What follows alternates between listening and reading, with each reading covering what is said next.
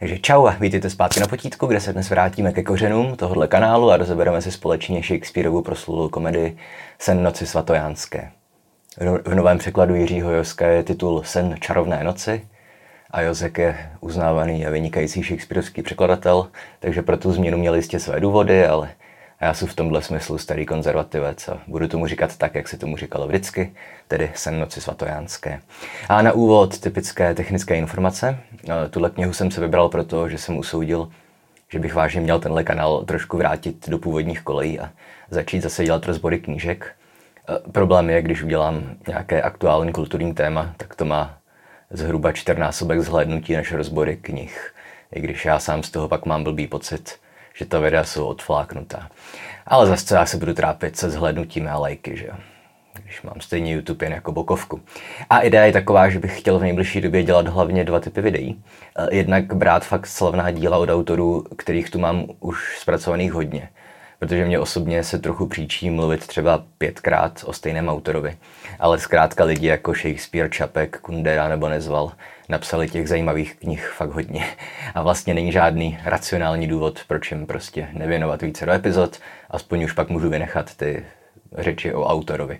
A druhá série, kterou plánuju, i když se mi do toho vůbec nechce, je něco jako znovu a lépe, protože v začátcích tohohle kanálu jsem si logicky vybíral ty nejzásadnější texty, jako je Máje, Kytice nebo Hamlet. A co si budem povědat, ty videa jsou celkem katastrofální, protože jsem tenkrát se svými 17 odběrateli nepovažoval úplně za nutné se na to jakkoliv připravovat.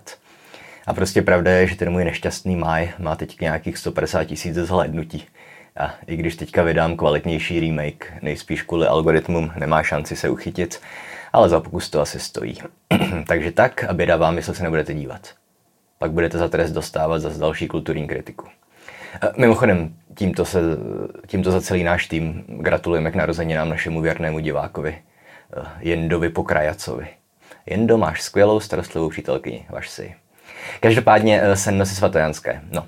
Eh, pokud jde o historické pozadí hry, tak nemáme žádný zcela průkazný doklad o tom, kdy hra vznikla, ale odhadujeme to někdy mezi lety 19, 1594 eh, až 1596. A to proto, že ve hře se objevuje aluze na jednu básničku od soudobého básníka Edmunda Spencera, který ten svůj text napsal v roce 19, 1594 a publikoval 1595. A pokud se ještě vybavíte chronologii Shakespeareových her, tak víte, že to měl Vilém celkem přehledně seřazené, že při své tvorbě myslel na budoucí generace studentů. Protože v 90. letech psal eh, téměř výhradně historické komedie, eh, historická dramata a komedie. Tedy ze slavných děl že, historických Richard III., Julius Caesar, Kupec Benátský, to už je komedie teda, stejně jako Skrocení zlé ženy, anebo právě Sen noci svatojánské. No, trošku nepatřičně tam působí akorát tragédie Roma a Julie, tak z roku 1594, ale jak jsem vysvětloval ve videu, tak Roma a Julie jsou tak trošku past na dobového diváka. Že se tváří jako komedie, navíc od autora, který v té době psal téměř výhradně komediální texty, takže o to větší pak musel být pro dobové publikum šok, eh, když zjistili, jak to celé dopadlo, ta hra. A se psáním Hamleta kolem roku 1600 pak začala éra že vrcholných Shakespeareových tragédií, tedy Otelo, Macbeth, Král Lear, a ke konci života si zase oblíbil pohádkové romance. Z nich zdaleka nejhranější a kulturně nejvlivnější je Bouře. No. A já jsem si z komedii vybral sen eh, hlavně proto, že jsem ho vždycky považoval za vrcholnou Shakespeareovu komedii, ale zároveň mám ze sledování školského diskurzu posledních let pocit, že se ze středních škol trošku vytrácí tato knížka. Že v nabídce dělat k maturitě Shakespeare očividně nesmí chybět prakticky nikdy, ale učitelé skoro vždycky zařazují tragédie. A když už tam má někdo náhodou komedii, tak je to z nějakého důvodu skrocení zlé ženy, které je podle mě zrovna jako z těch slabších. S tím, že slabší díl od Shakespearea furt znamená lepší než 99,9% ostatních děl, ale víte, jak to myslím. A ještě teda tupec benátský se objevuje občas. Ten je taky fajn a můžeme se ho někdy probrat zas za pár týdnů. No a touto cestou chci každopádně plédovat za návrat Snunoci svatojanské do maturitních seznamů. Myslím, že pomůže studentům ukázat, že Shakespeare je zábavný lépe než ty jiné texty, které se obvykle zadávají. No, pojďme na to, zkusím zase udělat osvědčenou strategii, že nejdřív proberu ději a nezbytné základy nutné pro středoškoláky a druhou část videa pak věnujeme nějakým pokročilejším detailům ohledně motiviky, symboliky, různých intertextových aluzí, plus mě napadla jedna vlastní interpretace, o kterou se chci podělit. A pokud jde o děj, tak ten je zcela v duchu Shakespeareovských komedií velice, velice zamotený. Postavený na omylech, nedorozuměních, chaosu, převlecích a, a velkém množstvím postav, které jsou propletené v celkem komplikovaných vzájemných vztazích. No pokud nejde jinak, jména postav si klidně vypište někde z Wikipedie nebo odkudkoliv chcete, ať stíháte ten děj. A ten se tedy odehrává v antických kulisách, v Aténách a jejich okolí. Především v čarovném lese. Opět ani tohle není u Shakespearea nějak neobvyklé, protože zcela v renesančním duchu. Zasazoval své hry hlavně do Itálie, ale občas i do Řecka. No, v Itálii se odehrává? Roma Julie, kupec Benátský, skrocení zlé ženy, třeba méně známá komedie Dva páni z Verony, ale i řada dalších. A z Řecka je zase komedie Omylů, Perikles, Timon Atenský, či extrémně matoucí a dodnes diskutovaní Troilus a Cressida. A ještě poslední zajímavost týkající se vzniku hry, než se pustíme do děje, protože možná vám utkvělo v paměti, že Shakespeare zásadně nevymýšlel vlastní příběhy. Že jeho dramata jsou jen variacemi starších textů, jakkoliv téměř výhradně milionkrát známějšími a nejspíš umělecky hodnotnějšími variacemi, ale pořád jsou to variace. No ale u noci svatojanské původní příběh dochovaný nemáme. No, nějaké podobnosti lze očividně vystupovat s Ovidiovými proměnami, tam čerpá látku, nebo, nebo postavy, případně s dílem Geoffreyho Chaucera, ale jsou to jenom dílčí motivy, jo, nikoliv celá zápletka. Je tam dokonce i aluze na, starozáko- na novozákonní list svatého Pavla Korintianům, ale opět to je fakt jenom takové mrknutí na publikum, nikoliv výraznější inspirace. A spekuluje se pak taky o tom, že vliv mohla mít středověká německá epická báseň Sokol, Der Busant, to je někdy zhruba z třetí čtvrtiny 11. století. Ale i tam má se snem společný jenom motiv milenců bloudících lesem, nic moc víc. Takže jsou dvě možnosti. Buď tak, že Shakespeare si tuhle komedii vymyslel fakt sám, a inspiroval se jenom v dílčích detailech nebo v některých postavách, a nebo že původní text, ze kterého on čerpal, se nedochoval. To ale podle mě není úplně pravděpodobné, protože i kdyby nějaký takový zdroj existoval a nedochoval by se, nejspíš bychom jeho ozvěny našli i v jiných dílech. Jo, protože v té době prostě bylo dost běžné, že autoři nevymýšleli vlastní příběhy a pouze variovali jiné, už existující. Což na tom není nic špatného. Jo. Prostě v poezii, včetně té epické, bude mít forma vždycky přednost před obsahem. O tom už jsem mluvil taky mnohokrát, eh, že ve výsledku si přes tisíciletí vyprávíme vlastně jenom různé variace nějakých asi 60 příběhů. Eh, každopádně fakt, že Senoce svatojánské nemá žádnou předlohu, je celkem důležitý, protože je to tuším jenom jedna ze tří Shakespeareových her, které nemají dochovaný či existující zdroj. Potom je to ještě bouře, a jedna, na kterou se nespomenu. Ale připomínám, že celkem napsal Velda nějakých 40 her, takže to je naprostá výjimka, že nemáme dochovaný nějaký ten urtext. A tedy pokud jde už konečně o ten děj, tak Sen je klasická pětiaktovka, eh, hra o pěti jednáních, což je tradičně nejdelší druh dramatu. No to je jednak důležitá informace. Eh, mimochodem všechny Shakespeareovy komedie mají pět jednání, ale jednak je to tak trošku omluva z mé strany, že shrnutí děje bude nezbytně trošku zmatečné. Ale zkusím to. Takže v první řadě sledujeme příběh čtyř, respektive pěti mileneckých dvojic, které se mezi sebou různě promíchávají. V nejširší rovině se ale hra točí kolem připravované svatby aténského vládce Tézea a královny Amazonek Hippolyty. No to jsou obě postavy známé z původních antických textů, v čele s Ovidiovými proměnami a existují i příběhy o tom, že Tézeus a Hippolyta tvořili pár. Takže to opět není Shakespeareův vynález. No a další dva páry pak tvoří mladí Atéňané, hm, e, dívky Hermie a Helena a kluci Demetrius a Alexander. S tím, že Hermie chce její otec provdat za Demetria, kterého ale nemiluje a otci navzdory si chce vzít Lysandra. A toho odmítaného Demetria ale miluje ta Hermiena kamarádka Helena, která s ním dřív chodila, ale on je opustil právě proto, aby se mohl vzít Hermii. No a Hermie s Lysandrem utečou do kouzelného lesa, tam je následují taky Helena s Demetriem. S tím, že, že Lysandr a Hermie prostě utíkají spolu, protože jim nechtí dovolit snětek. Dokonce Hermie odsoudí k trestu smrti za to, protože prostě neposlechla otce. Staré dobré časy. A pokud je o ten druhý pár, tak že Helena a Demetrius, tak oni se dočasně spojí. S tím, že Helena to vidí jako šance, jak získat zpět svého milého, a Demetrius to považuje jenom fakt za dočasné a verze pragmatické spojenectví. Doufá, že mu ta Helena pomůže najít Hermii. No a shodou okolností pak do lesa zamíří ve stejný čas taky skupina řemeslníků. která se chystá se cvičit antické drama. O Pyramovi a Tisbě opět známe i z Ovídových proměn a Pyram a Tisba nám tvoří pomyslný čtvrtý milenecký pár. I když ten leží v jiném světě, ve světě divadla na divadle. Což mimochodem je opět další typický shakespeareovský motiv. Protože to opět víte nejspíš, že divadlo využije i Hamlet k usvědčení svého strýce z vraždy, Celé skrocení zlé ženy je koncipované jako hra uvnitř jiné divadelní hry a ve snu, Svatojans, ve snu svatojanské máme stejný postup. A aby těch postav a párů nebylo málo, tak čarovnému lesu vládnou Oberon a Titánie, tedy král a královna víl a elfů, kteří navíc taky zažívají drobnou manželskou krízi. V podstatě řeší eh, zcela v duchu dnešních korporací přetahování zaměstnanců. Takže Oberon je na Titánii naštvaný, protože mu se brala páže, tedy jakéhosi služebníka. Že? Uh, takže abych shrnul dosavadní děj. Tézeus a Hippolyta se budou brát. S tím, že jejich vztah je nejméně problematický a v podstatě se vyřešil ještě před začátkem dramatu. To je taky u Shakespearea běžné. Uh, pak máme čarovný les, kterému vládnou roz, rozhádání Oberon a Titánie a do kterého se připletou jednak ochotníčtí divadelníci a jednak čtveřice mladých Atéňanů, kteří si potřebují ujasnit, kdo vlastně koho miluje a nemiluje. No a v tuto chvíli začíná typická Shakespeareovská komedie plná omylů. A hlavním nástrojem, který nějak posouvá děj, je kouzelná květina kterou když kohokoliv potřete, potřete mu víčka, tak to způsobí, že dotyčný se zamiluje do prvního tvora, kterého po probuzení spatří.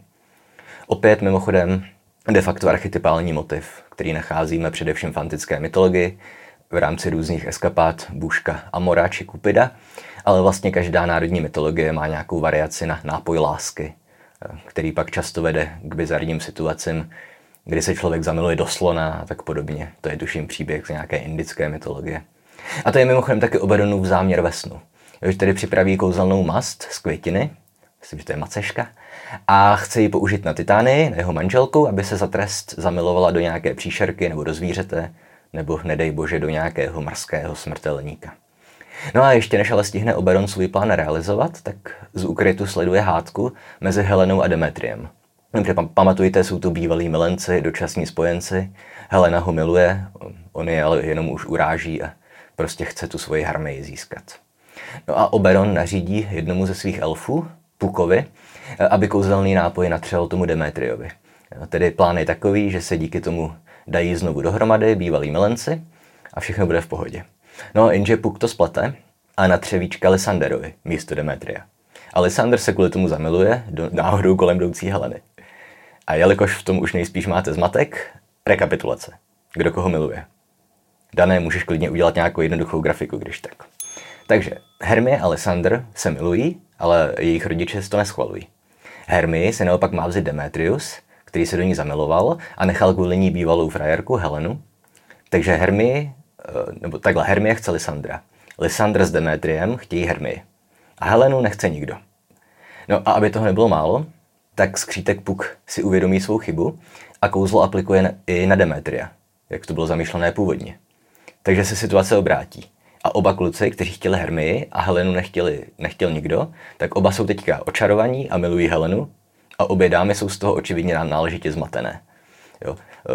Hermie nechápe, proč ji najednou nikdo nechce, když se od ní předtím prali a Helena si myslí, že si z ní dělají srandu, že jenom ponižují, když najednou oba dva ji vyznávají lásku. No a souběžně s tímhletím milostným čtyřúhelníkem se rozjíždí ještě další zápletka. Už jsem totiž zmínil, že skupina těch ochotníků se cvičuje v lese antickou tragédii. No a jak tak cvičí? Cvičí s okolností poblíž místa, kde spí královna Víl, Titánie, tak na ně narazí ten Filuta Puk. A částečně, aby se pobavil, částečně, aby je potrestal, tak promění hlavu jednoho herce, eh, klubka, eh, v oslí hlavu. No a ostatní se leknou a utečou, vidí kouzlo, že jo? No a smutný osel, klubko, zůstane v lese sám. A začne si zpívat, tím probudí Titány a ta se do něj kvůli kouzelné masti zamiluje. No, takže Oberonův plán vyjde vlastně znamenitě, jelikož jeho žena se zamiluje jednak do smrtelníka, navíc tak trošku byl bečka, a navíc do smrtelníka s oslí hlavou, takže do hybrida. No a v tuhle chvíli tedy vládne naprostý chaos. Oba Atéňané milují kvůli kouzlu Helenu a oba zapomněli na svou lásku k Hermii. Helena si myslí, že si z ní dělají šouvky.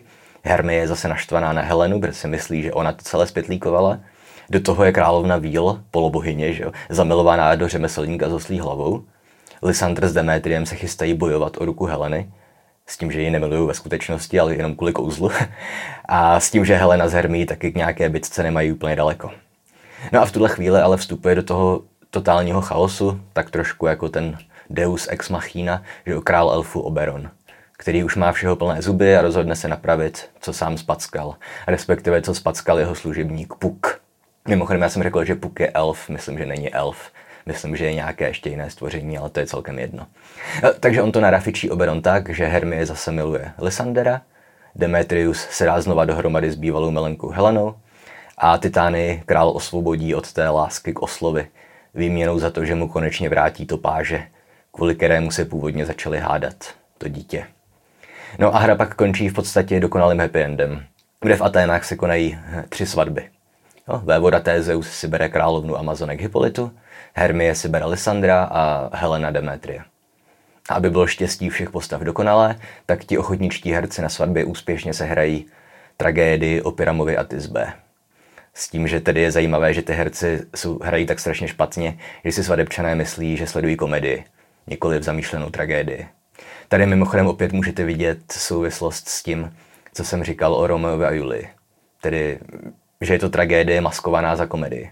E, ve snu svatojánském se totiž děje to tež, ale tak trošku obráceně. Jo, diváci sledují v rámci divadla na divadle hru, kterou považují za komedii. Myslím diváci v rámci snu, snu noci svatojánské, ti svadebčané. A považují to za komedii, přestože končí smrtí milenců. Jo. A mimochodem, aby toho nebylo málo, tak e, jaký je původní Ovidiův příběh? Nebo Pyramos a Tisbe e, si domluví noční schůzku.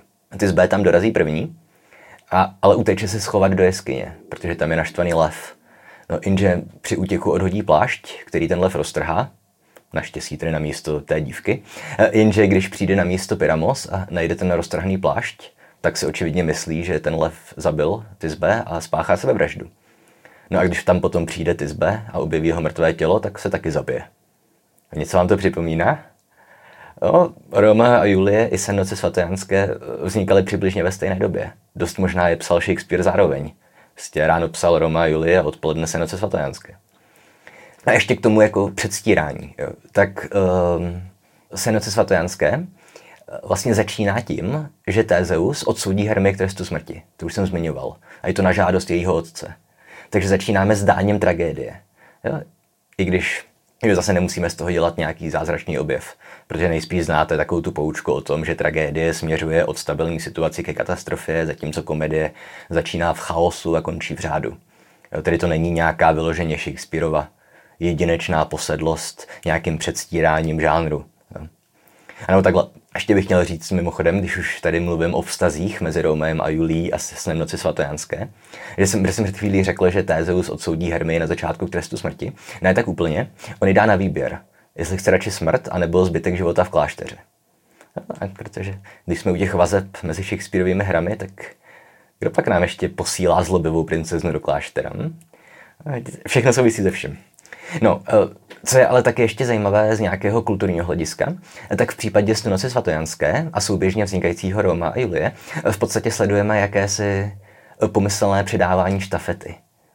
Protože když se řekne Roma a Julie, jedná se pro nás dneska že, o archetypální příběh. Máme stovky či tisíce variací toho příběhu, ať už je to ve side story, anebo i takové, které odkazují k Shakespeareovi názvem. Dejme tomu ta nešťastná očenáškova kniha Romeo, Julie a tma. A vezměte si, že příběh o Pyramovi a Tisbe, který jsem před chvílí vyprávěl a který tam hrajou ti herci, ochotničtí, tak ten byl pro Shakespearea a jeho současníky totéž, co je dneska pro nás Roma a Julie. Tedy archetypální příběh nešťastné lásky, kde vlastně kvůli nějakému omylu to skončí smrtí milenců. A co udělal Shakespeare? Vzal ten příběh, ve snu noci svatojanského zesměšnil a následně, či dokonce souběžně, napsal jeho vlastní verzi která v kulturní paměti původní ovidiovskou variaci téměř dokonale nahradila. Jo, prostě kdo dneska zná Pyrama a Tisbe? Nikdo. Kdo zná Roma a Uli? Všichni. Based, jak říkáme my češtěnáři. Každopádně na samý závěr komedie vystupují v tradiční shakespeareovské promluvě no, vlastně jenom jedna postava vystoupí. A, a, sice ten skřítek Puk a pronese jeden opět z nejslavnějších monologů v dějinách dramatu. To říkám vždycky u Shakespearea, ale prostě to tak je. A on nám tam jakožto publiku říká, že prostě jestli se nám ta hra nelíbila, tak se máme myslet, že to byl jenom sen. A jestli se nám líbila, tak máme prosím zatleskat. No. A mimochodem, když už dneska tak hodně uvádím ty souvislosti mezi Shakespeareovými hrami, tak tady ten koncept postavy, hovořící přímo k publiku, to taky od Shakespearea známe i z jiných her. Jednak tedy v případě promluv toho takzvaného chóru, což je postava nebo obecně entita, která se vyskytuje u Shakespearea dost, dost často a funguje de facto jako vypravěč. Jo, nějak nás uvádí do děje. Jo, opět znáte třeba začátek Roma a Julie, že jo, ty dva rody, oba stejně vážené v krásné Veroně. Jo, to, to říká chor. Ale to nemůžeme tak úplně považovat za postavu. Vážně je to spíš jakoby vypravěč. I když vypravěč v dramatu není obvyklý, ale Shakespeare ho používal. No ovšem v případě Puka, tam už hovoří k divákům vyloženě jedna z postav, které byly aktivní v ději. Puk je dost často považovaný za hlavní postavu eh, snu noci svatojanské, pokud jste třeba viděli film Společenství mrtvých básníků. Každopádně tady to známe i z jiných Shakespeareovských her. Tady to prolamování třetí nebo čtvrté nebo kolikáté stěny jsem si nikdy nepamatoval, která stěna to je. S tím, že nejznámější je asi případ Richarda III. O tom už jsem taky někde mluvil, si myslím. Že Richard III. ve své, ve své hře samozřejmě vždycky vystoupí před lidi a řekne jim, co se chystá udělat. Potom to udělá, za přítomnosti ostatních postav té hry, a pak znovu vystoupí před publikum a řekne něco ve smyslu, ha, já vám říkal, že to udělám. Jsem dobrý, co? Jo? A, a tohle je princip, který nevynalezl Shakespeare opět. Uh, on si ho jenom vypůjčil, nebo ho zdědil ze staršího anglického dramatu, jo, z nějakých moralit, lidových her, kde vystupovala postava neřesti, jako Weitz, tedy takový ten pomyslný ďáblík, jo, který vám sedí na rameni a nabádá vás, abyste udělali něco špatného. A opět to znáte i z různých animáků. Na jednom rameni ďábel, na druhém anděl.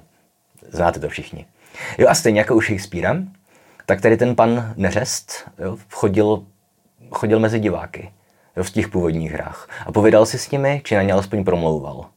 Jo. A všimněte si, že jsem teďka jmenoval dvě Shakespeareovy postavy, které tohle dělají. Jednak Puka a jednak Richarda. No a Richard III. Eh, je v Shakespeareově podání doslova stělesnění ďábla. No, on sám přiznává, že je padouch a že je vrah a že se tak narodil a je na to hrdý. Říká explicitně, že strčí do kapsy ďábelského Machiavelliho a všechno. No a jméno Puk to pochází z keltského jazyka a znamenalo to, zkuste hádat, ďábel. Jo? A samozřejmě Puk není zdaleka tak zlá postava jako Richard, ale mají společné eh, přinejmenším to, že spadají do té kategorie toho archetypu, eh, kterému hezky česky říkáme trickster. Jo, takový ten mm, člověk nebo jakákoliv postava, která si ráda zahrává s ostatními postavami a může být zlá, nemusí být vyloženě zlá. S tím, že nejznámější trickster je samozřejmě sám Satan, to je nej, nejlépe patrné z Miltonova ztraceného ráje, ale do té kategorie se tradičně řadí třeba i Tolkienův Tom Bombadil, pokud se nepletu. Jo, a to říkám proto, abych ilustroval, že ta návaznost mezi Richardem a Pukem je, myslím, reálná. Jo, I když Puk uh, není nejspíš vyloženě zlý. Jo? Ale je to trickster. Bombadil také není zlý. Jo? A tedy pokud je Richard ďábel, tak Puk by potom byl zkrátka něco, co bychom asi v češtině díky naší bohaté zásobě meliorativ mohli nazvat čertíkem, nebo ďáblíkem, nebo rarachem, raráškem, něčím takovým. Jo. Ona tam je, že jedna postava výjmenovává, jak Puk prostě leká vesnické holky a škodí mlinářům a hospodyním prostě kazí vaření nebo něco na ten způsob. Jo, tedy, že jakkoliv má Puk kelský původ, eh, připomíná, myslím, i nám dobře známého slovanského čerta nebo raracha. Jo, třeba, že jo, čert ze Sapkovského povídky na konci světa má hodně společného s Pukem. A mimochodem, jak jsem zmiňoval, že Richard III. se ke své ďábelskosti hrdě hlásí, to tež dělá Puk. Ten se hlásí k té své rarachovitosti, nebo jak to říct. Dobře, když mu tam jeden ten elf, nebo kdo výjmenovává, co se o něm říká, jak škodí lidem ten puk. Tak on se k tomu přihlásí, řekne, že to je pravda a ještě pokračuje ve výjmenovávání všech dalších lotrovin, které lidem provádí. No. Každopádně doufám, že v ději jste se nějak zorientovali a že všechny ty souvislosti s jinými dramaty jste taky pochytili. A tak se můžeme podívat na nějaké zajímavosti. S tím, že ještě musím upozornit, že na YouTube je i přednáška Martina Helského, který o snu mluví asi hodinu a půl a očividně je mnohem povolanější než já. Jednak je to anglista, jednak je to profesor a jednak celého Shakespearea přeložil, to je asi nejdůležitější. A on to má každopádně hodně vystavěné, tu svoji přednášku kolem teze, že sen je variací vlastně antických slavností, jako Saturnálí nebo Dionysovských oslav. Což ano, to je určitě pravda. O tom psalo, že už před desítkami let Harold Bloom vrací se to zpátky až k Bachtinově ideji o karnevalu, ale tomu se tady už nebudu věnovat, protože je to česky výborně zpracované a pokud chcete vědět víc o sakrálním charakteru snu nebo o jeho alchymistickém pozadí, puste si profesora Hilského, ať tady jenom neopakuje něco, co už je řečeno v jiném česky řečeném videu. Ale první věc, o které chci mluvit já, v nějaké té rozšiřující části videa, souvisí opět s něčím, co je v rámci Shakespeareových her spíš výjimečné. A sice přítomnost nějakých magických postav. Ta je sice obvyklá v Shakespeareových pozdních romancích, ale v této epoše se jinak hry odehrávají v relativně realistických kulisách. Než by byly realistické, vůbec. Jo, a přítomné je do nějaké míry i nadpřirozeno. I v 90. letech. Jo, sem tam máme nějakého ducha, v Hamletovi, myslím, že i v Juliovi Cezarovi, se tam Brutovi zjeví duch uh, Julia Cezara, ale to už jsem dlouho nečet. V Macbethovi zase máme čarodějnice. Ale žádná z, uh, hra z téhle doby není ani zdaleka tak pohádková jako sen. Ani ty komedie nejsou.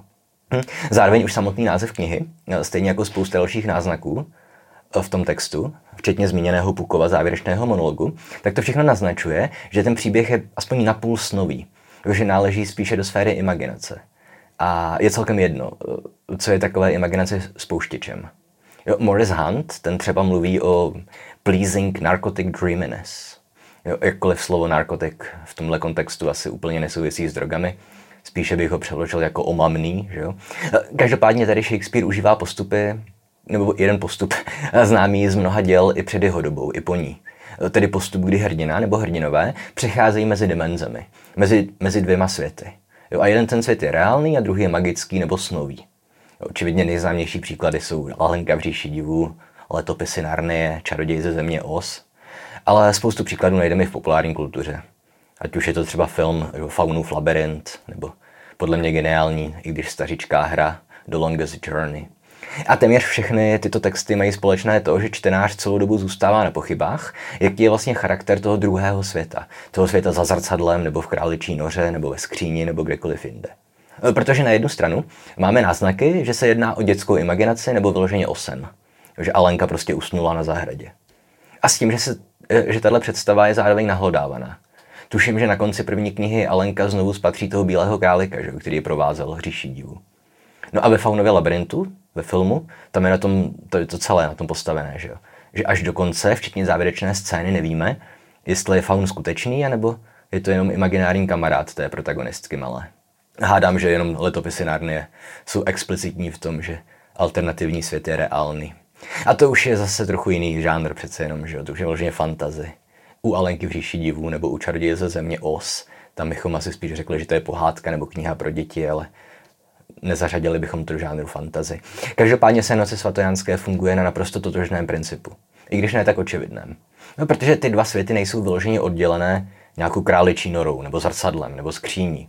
No, přesto ale existuje jasné rozlišení světa racionality, který reprezentuje ten aténský palác a vládce Tézeusa Hippolyta, a potom světa magie, který se nachází v lese a vládnou mu Titánie s Oberonem. K Tézovi se ještě vrátíme, že on má na konci jeden velice důležitý monolog, ale důležitější je týka charakter toho kouzelného světa, který rozhodně není podávaný neproblematicky, jo, jako nějaká organická součást toho daného fiktivního světa. Třeba v bouři, tam nikdo nepochybuje o tom, že kouzelník Prospero nebo ta příšera Kaliban, že jsou skuteční. Ale ve snu noci svatojánské se elfové pohybují na hraně mezi realitou a imaginací. I v rámci toho samotného příběhu. Tézeus nevěří na víly a na elfy. A s tím, že imaginace je prezentovaná jako výsledek různých druhů šílenství. Že opět, když už jsem zmiňoval Alenku, tak stálí diváci znají moji oblíbenou scénu, v níž se Alice poprvé potká s kočkou Šklíbou, která je oznámí, že v říši divů žijí samý blázni. A když ji Alenka odporuje, že ona přece není šílená, tak ji Šklíba odbije s tím, že kdyby nebyla šílená, tak by se nedostala do říše divů. Jo? A jaké formy šílenství tedy máme ve snuce svatojanské? Hm? To nám v jednu chvíli explicitně prozradí Tezeus, za chvilku vám to odcituju, ale v první řadě je to básnické šílenství. Jo? Tedy ta přepjatá básnická citlivost, která básníkům na jedné straně umožňuje vidět to, co jiní nevidí a slova k slovům v písně skládat, ale zároveň je pak pro ně kvůli tomu dost často život složitý, někdy až nesnesitelný.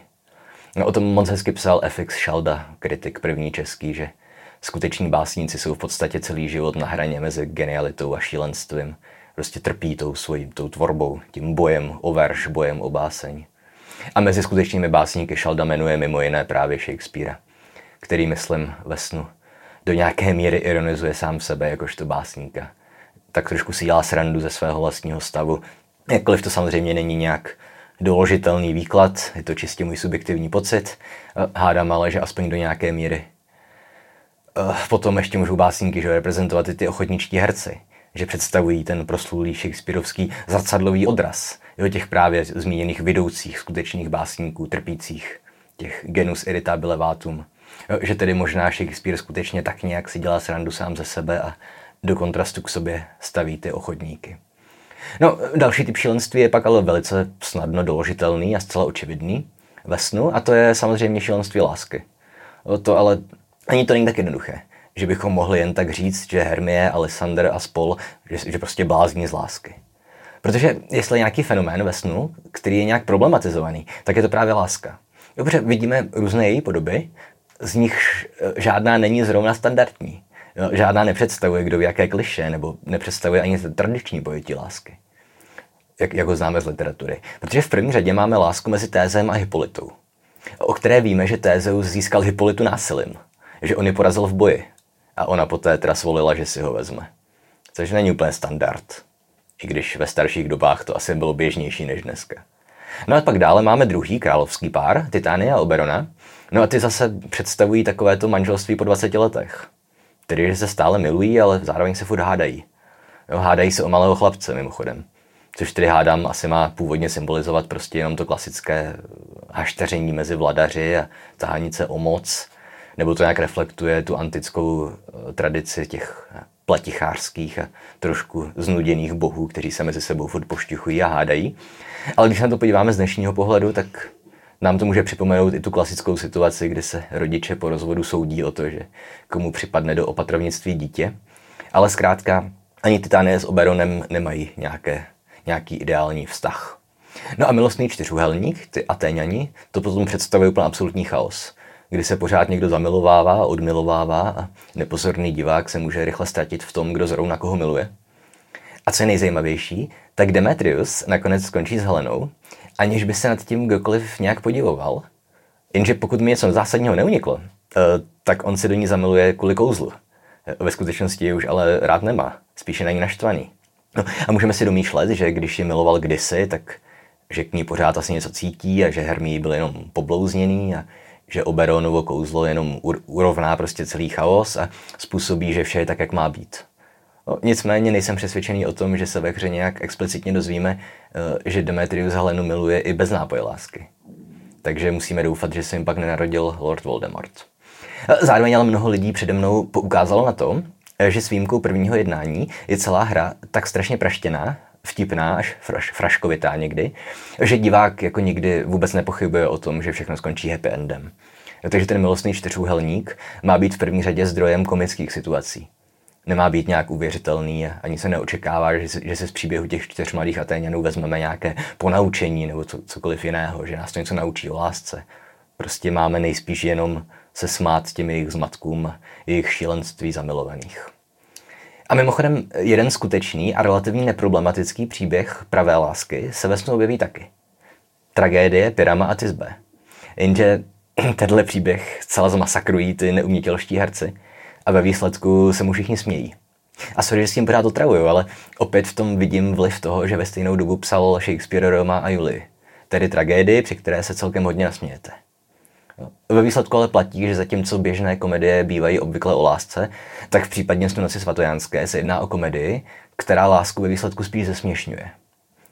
Jakkoliv můžeme nepochybně obhájit i tu interpretaci, že sen pouze ukazuje, jak moc náročná, komplikovaná a chaotická láska většinou bývá, to je právě ten starý dobrý problém se Shakespearem. Že on vám téměř nikdy neponechá prostor pro nějakou jednu jasnou, očividně platnou interpretaci a dost často to zůstane buď na vás, jakožto čtenářích, případně v divadle, to je na hercích či režisérech a na tom, eh, jak se tu kterou hru rozhodnou pojmout. Ale přece jenom tím, jak to máte zahrané, tak tam už některé eh, interpretace si tím vylučují. A když jsem předtím říkal, že šílenství a z ní pramenící imaginace má minimálně tři podoby, tedy podobu lásky, básnického boje o verš a šílenství v původním slova smyslu, tedy problém s hlavou, tak to všechno nám v závěru hry schane Tézeus eh, v posledním svém delším monologu, který de facto jakoby vyvrací to vyprávění milenců o zážitcích z lesa. Vyvrací to jako směsku básnické a zamilované imaginace. Cituji v překladu Josefa Václava Sládka k, protože Hilský a Josek jsou dneska tak protežovaný, že úplně zapomínáme na to, že i Ruchovci a Mírovci se zasloužili o představování světových klasiků českému publiku. Takže cituji téze. Já nijak těm starodávným bajkám nevěřím a těmto povídačkám o elfech. Jsou u milujících a šílenců tak vroucí mozky, taká tvořivá v nich obraznost, že uchopují víc, než chladným rozumem lze pochopit. Jsou šílenec a milenec a básník jen z obraznosti celé složení. Ten ďáblu vidí víc, než peklo širé jich může pojmouti. To blázen jest. A milenec, tak právě střeštěn, vidí vděk Helenin ve tváři cigánské. Tady Helenin myšleno Heleny Trojské, předpokládám, ne Heleny Aténské. Eh, zrak básníkův, jad krásným šílenstvím, od nebe v zem, od země k nebi bloudí. A obraznost, jak stělesňuje zjev neznámých věcí, péro básníka z nich tvoří podoby a místní byt a jméno dává větrnému nic. Konec citace. A dobře, tady nám to racionální Tézeus podává černé na bílém. Na elfy věří jenom milenci, šílenci a básníci. A tady bychom to mohli zapíchnout s tím, že nikdy nezjistíme, jestli se příběh skutečně odehrál, anebo jestli v lese milenci a řemeslníci pouze sníli. Opět, dokonce i Puk v závěrečném monologu naznačuje, že možné jsou obě varianty. No. Ale ještě na jednu věc chci upozornit, protože jsem už mluvil o tom, že v příbězích ze dvou světů, jednoho realistického a jednoho magického, dost často nalezneme nějaké ozvuky magického světa i ve chvíli, kdy se hrdina vrátí z dobrodružství domů. A já si domnívám, že tomu rozložení snu Eh, můžeme dodat ještě jeden rozměr, i když velice spekulativní. Eh, každopádně, pokud je mi známo, tak s touhle interpretací nikdo přede mnou nepřišel, takže se o ně chci podělit. I když nejspíš není správná v tom smyslu, že to tak Shakespeare si nezamýšlel, ale koho zajímá autorský záměr, že ano. Eh, protože v tom v úvozovkách racionálním paláci se odehrají minimálně dvě zajímavé a částečně iracionální události, respektive promluvy. V první řadě, v té úplně úvodní scéně, Hermien otec tvrdí, že Lysandr jeho dceru očaroval, čímž předjímá budoucí události. A on to myslí metaforicky, jo, že ji očarovali pomocí dárků a tím, že ji zpíval pod okny při měsíčku a tak podobně. No, co je ale důležitější a na co upozorňuje anglisté už desítky let, tak to je to, že Tézeus i Hippolyta eh, mají očividně bordel v čase. Protože hnedka první replika celé hry uh, zní následovně. Cituji. Teď kvapem, spanělá Hippolito, se blíží svatební nám hostina. Jen čtyři blahé dny a přinesou nám nový měsíc. Leč jak pomalu, o žel, té staré luny ubývá. Konec citace. No a mluví skutečně o měsíci, jakožto útvaru na, na, na nebi, nikoliv o části roku, jako je leden únor. Jo? Že, jak nám to tam ten sládek konečně zdůrazňuje, tou lunou. Jo? S tím, že v originále je Four happy days bring in another moon. Eh, eh, což znamená, že celá eh, ta lesní událost se odehrává během novu. Nemělo by být vůbec vidět měsíc. Hm, problém ale je, že celou dobu někdo odkazuje k měsíci. Titánie, Oberon, milenci i herci pořád opakují, jak pěkně měsíček svítí. Měsíc tam je zmíněný tuším 640krát. Tady Oberon mimo jiné říká Titány, že v zlou chvíli troufala Titánie se potkáváme v záři měsíčné. Jo. A kde je to řečené úplně vyloženě a explicitně a tak, aby to nešlo přehlédnout a aby o tom nebylo pochyb, tak to je jeden eh, rozhovor mezi těmi ochotnickými herci. Cituji. A říkám jména postav. Kdo lička? Dobrá, tak to půjde. Ale jsou tu ještě dva tvrdé oříšky. První je, jak dostaneme to měsíční světlo do pokoje. Neboť, jak víte, Pyramus a Tisbe sejdou se při měsíčku. Švihlík. Svítí měsíc v tu noc, co budeme hrát svůj kus?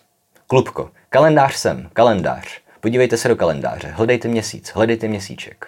Groulička, ano, svítí v tu noc. Konec citace. Takže o čem to Tézeus mluvil, když říkal, že se blíží nový měsíc a Hippolyta ještě doplnila, že bude jako stříbrný luk, aby bylo jasné, že skutečně je řeč o novu a ne třeba o úplňku. No, profesor Hilský to v té své přednášce na YouTube spláchnul s tím, že Shakespeare udělal chybu. A že to není neobvyklé je třeba v Hamletově hnedka na začátku taky nějaká chyba, že nějaká postava říká něco, co měla říct jiná postava, to už se nepamatuju. A to je samozřejmě možné, ale moc se mi nezdá, že by celá hra, která si do velké míry točí kolem snění a kolem měsíce, s tím, že měsíc a sen a šílenství očividně vždycky tvořily spojené nádoby, eh, takže by Shakespeare zahájil, že by první promluva obsahovala hnedka dvojitou chybnou zmínku o tom, v jaké fázi se zrovna měsíc nachází. A pak by ještě nechal řemeslníky, aby kontrolovali kalendář. Jo. A pokud to není chyba, ale záměr, tak se musíme ptát, eh, jak je možné, že dvě jediné racionální postavy celé hry, Tézeus a Hippolyta, mají schodně bordel v tom, eh, vlastně jaký je čas, v jaké fázi je právě měsíc, jaká je část roku. Jo, tedy, že dochází k nějaké časové chybě, očividně. Dilatace času. A znáte takové to pravidlo, že pokud si nejste jistí v noci, jestli sníte nebo bdíte, tak je dobrý nápad podívat se na hodiny. Protože pokud jste vážně vzhůru, tak se očividně čas nebude měnit. Nebo extrémně pomalu. Ale pokud spíte, tak vám při každém pohledu na hodiny ukážu vám něco jiného. A tady je opět strašná spousta možných výkladů. Okemová břitva nejspíš velí, že pravdu má Hilský. A Shakespeare prostě udělal chybu. Mně nicméně přijde daleko zábavnější možnost, že se pohybujeme v více vrstevnatém snu. Jo, že pokud jste viděli film Počátek, že Inception, tak víte, o čem mluvím, ale možná jste to někdy i zažili. Že jste se probudili ze sna a pak jste si uvědomili, že pořád ještě spíte. Že jste se probudili do dalšího snu. Mně se to nikdy nestalo, pokud vím, ale prý to je relativně běžné. A rád bych věřil tomu, že to dobrodružství milenců a herců v lese byl vážně jenom sen, ze kterého se probudili do jiného, mnohem realističtějšího, lucidnějšího snu. A nepřišli na to, protože zapomněli na staré dobré pravidlo a nepodívali se na hodiny. Respektive neskontrolovali si, jaká je vlastně fáze měsíce. No. A to má 40 minut. Ne, že bych už ke snu noci svatojánské neměl co říct, ale myslím, že tohle byla taková hezká snová tečka za tím naším příběhem. A jinak to znáte. Jestli se vám video líbilo nebo jste se něco naučili, dejte like, odběr, sdílejte a komentujte, podporit nás můžete na Hero Hero. Hádám, že ještě je funkční Patreon, ale tam nechoďte, prosím vás, přišli jsme na Hero Hero. Máme sociální sítě, Instagram a Facebook, já mám vlastní Instagram, pan Bulba Smaška, kam dávám své kresbičky. Některé už můžete vidět za mnou na stěně, doufám. Doufám, že jsou viditelné. Mám tam americkou gotiku z Pikachu, mám tam uh, Fangogu lepku a mám tam uh, Geralta z Rivie. A tak, takže to je asi všechno. A víte jak, pište si, pište si, které, uh, kterou knížku bych měl předělat, kterou už jsem dělal a přišla vám slabá. Myslím ještě třeba mistra Markécka by se zasloužili předělání. A případně se pište třeba ještě další dramata nebo slavné hry od autorů, které už mám zpracované. A já zase něco za týden vymyslím. Takže tak, nazdar.